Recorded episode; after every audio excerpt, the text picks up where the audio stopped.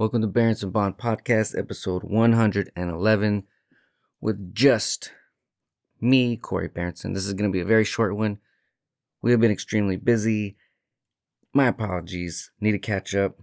So for now, I've been digging into all of this wealth of stories from my grandfather, which is my kid's great grandfather, which he collected and wrote stories about his father and grandfather and great grandfather, which would be the kid's great great great great great grandparents.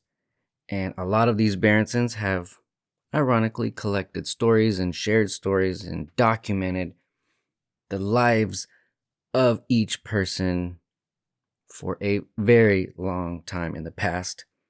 So, what I'm going to start doing is reading a little bit here just by myself and then separately with the kids to let them hear stories from their great grandfather, writing stories about their great great grandfather. So here's one of them. This is going to be a short one. There's others longer, but I want to share those with the kids, which I think would be really cool for all of us. Grandpa B. My Grandpa B, Henry Berenson, who lived from 1865 to 1937, was born of German immigrants, William John and Anna Helena. They had six boys. My grandpa was their sixth child. Herman and William. They had four girls, and they're from around Twist, Germany, and had settled in Cole County, Missouri, near Taos. Sometime after William and Helena were married in Taos in 1854, they moved to Bobtown, Missouri, in Miller County. Around 1866 to 1870, they built a large two story log house on 160 acres. The upstairs had four bedrooms, downstairs had a living and dining room and a large kitchen, then a breezeway, the full width of the house, then a large bedroom on the back.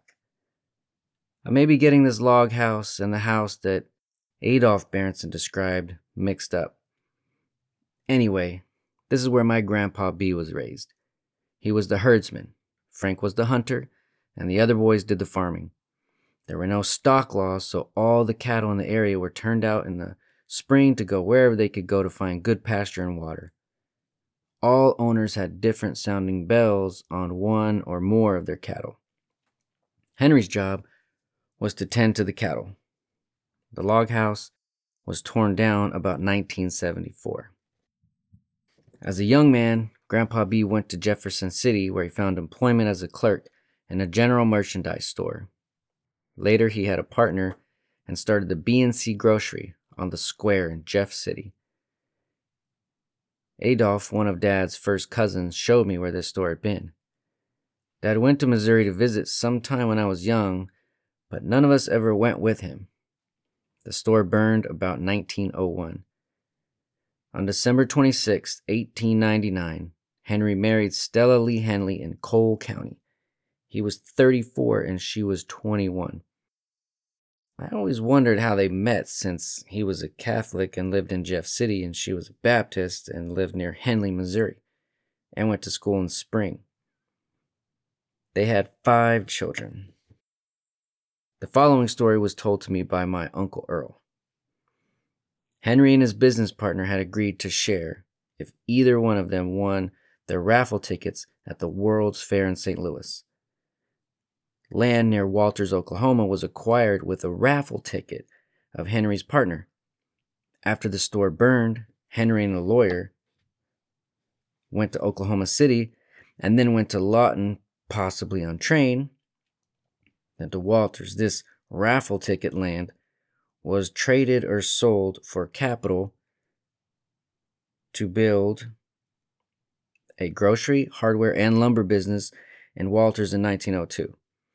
The town was in its beginning and there was a lot of building going on. At first, the town was built on Cache Creek, but it flooded out, so the whole town was moved up the hill.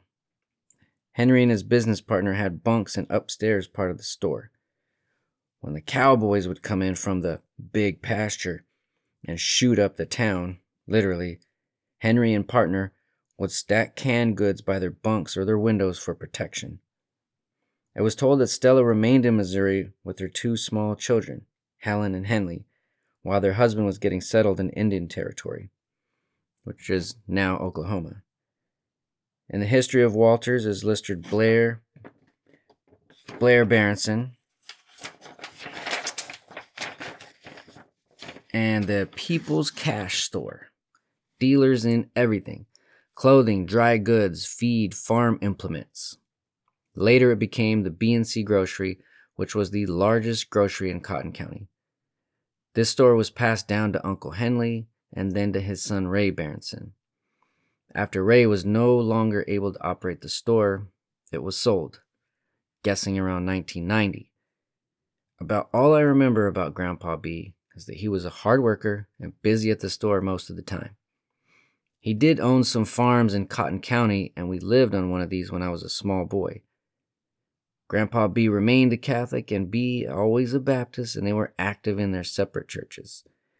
In 1937, when I was seven, Grandpa B died of a stroke after surgery from a brain tumor.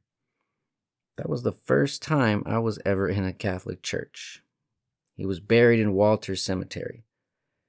Most everything I know about my Grandpa B was told to me, and I am not so sure that I listened well enough to get things straight. For more interesting information, check with Jean Berenson, Pignot, and with Mary Ann Berenson de Cook in a story called A Family History of the Descendants of Henry and Stella Berenson by my sisters and me. I hope this will help you appreciate your heritage. John Berenson, September 2001. John Berenson is my grandpa who passed and left us all this history of information, which I look forward to sharing so that these stories and this heritage gets passed down. I think all of us have a lot of history to share, and the more we share, the more we feel related, feel closer, and our stories feel familiar. And we don't feel so lost and separated and estranged. We all have similar veins of stories and through lines. You know, we're all just experiencing this life, getting out there. Talk to each other.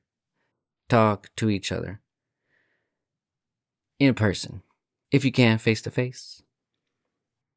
We'll be back with some kiddos later. Take care. Be healthy, y'all.